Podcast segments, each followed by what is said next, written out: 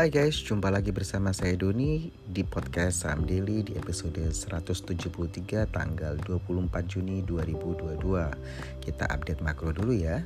Bank Indonesia akhirnya memutuskan tetap mempertahankan bunga acuan di 3,5 persen.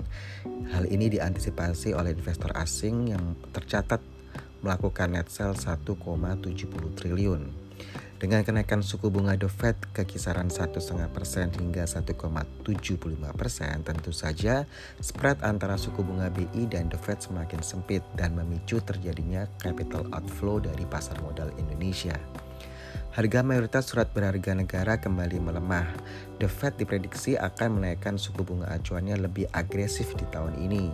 Suku bunga The Fed bakal ada di posisi 3,5% pada akhir tahun 2022 dan akan menaikkan suku bunga pada tahun 2023 sebesar 50 basis poin. Dengan demikian, suku bunga The Fed pada tahun depan berada di kisaran 4%. Pelemahan ekonomi yang mendorong potensi terjadinya resesi menyebabkan harga minyak dunia merosot ya. Penurunan itu hingga ke mencapai 2% ke level 104 US dollar per barrel. Nah, pelemahan ekonomi ini menyebabkan industri menahan produksi sehingga kebutuhan minyak dan produk turunannya berkurang. Namun, batu bara masih akan diminati terutama dari negara-negara di benua Eropa. Ya, terkait kemarin yang kita sharing di podcast sebelumnya terkait permintaan dari negara Jerman juga begitu ya. Nah, perang Rusia dan Ukraina dan pasokan gas yang sulit didapat menyebabkan batu bara menjadi pilihan. Jerome Powell selaku gubernur The Fed menilai kenaikan harga komoditas terjadi sebagai dampak perang antara Rusia dan Ukraina di mana harga minyak ini melorot karena investor berusaha untuk mengukur potensi perekonomian Amerika Serikat dan dampaknya terhadap bahan baku. Sementara permintaan minyak meningkat di Cina sebagai importir terbesar di dunia.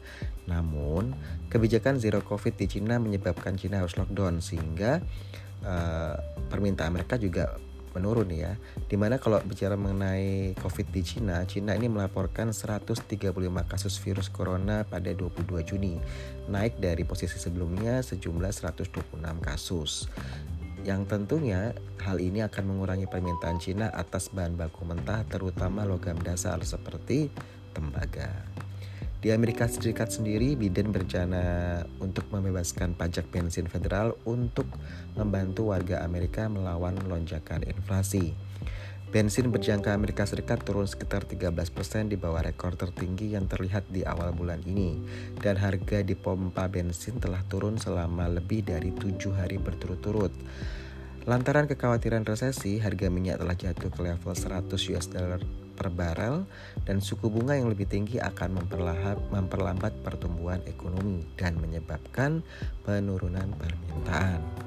Selain harga minyak yang turun, harga timah juga anjlok ya di mana harga timah telah turun sebesar 42% sejak menyentuh harga tertinggi pada Maret 2022 di 48.650 US dollar per ton.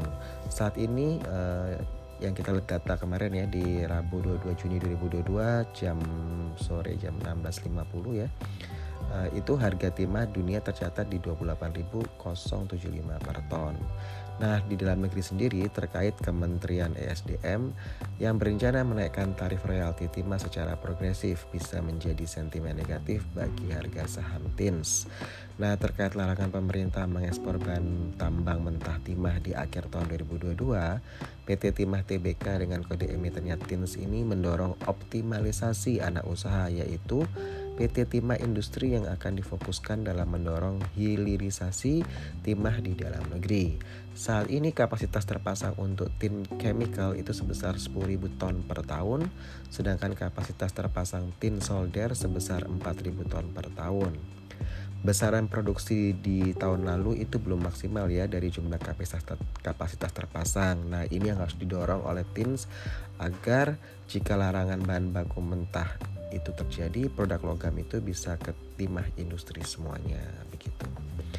Lalu dari indeks Amerika kita lihat di mana Dow Jones itu plus 0,64 persen, lalu S&P 500 plus 0,95 persen, Nasdaq sendiri cukup tinggi ya, ini plus 1,62 persen. Sedangkan di pasar modal dalam negeri, ya, indeks sektor konsumer uh, non cyclical melaju sejak The Fed selaku Bank Sentral Amerika Serikat menaikkan suku bunga acuannya. Dalam lima hari perdagangan terakhir, indeks sektor saham barang konsumsi non cyclical ini mencatat kenaikan sebesar 3,15 eh, persen ya. Indeks ini dianggap sebagai indeks defensif karena dapat bertahan di tengah ketidakpastian global dan juga beberapa harga komoditas mulai mulai mengalami koreksi seperti CPO dan gandum. Jadi Hal ini mengurangi tekanan pada margin emiten konsumer. Ya kalau kita lihat CPO ini biasanya kalau CPO harga CPO turun itu Unilever yang uh, naik ya harga sahamnya. Lalu kalau gandum turun biasanya akan positif bagi saham-saham uh, Indofood ya INDF dan ICBP di mana memang ICBP udah sampai 9 ribuan ya saat ini. Nah, selain sektor konsumer, ada juga sektor kesehatan yang naik 2,81 persen di lima hari terakhir, disusul sektor infrastruktur naik 1,44 persen, sedangkan yang mengalami koreksi adalah sektor transportasi dan logistik itu minus 4,48 persen. Saya ulangi, sektor transportasi dan logistik itu minus 4,48 persen, sedangkan sektor bahan baku itu minus 2,64 persen, sektor energi minus 2,10 persen, dan sektor sektor teknologi itu minus 1,85 persen. Oke, jadi kita ingatkan lagi bahwa ini disclaimer on ya. Semua yang kita sampaikan ini untuk edukasi. Info-info ini bukan sebagai ajakan untuk membeli atau menjual uh, suatu saham tertentu. Oke, saya Doni dari Saham Daily out.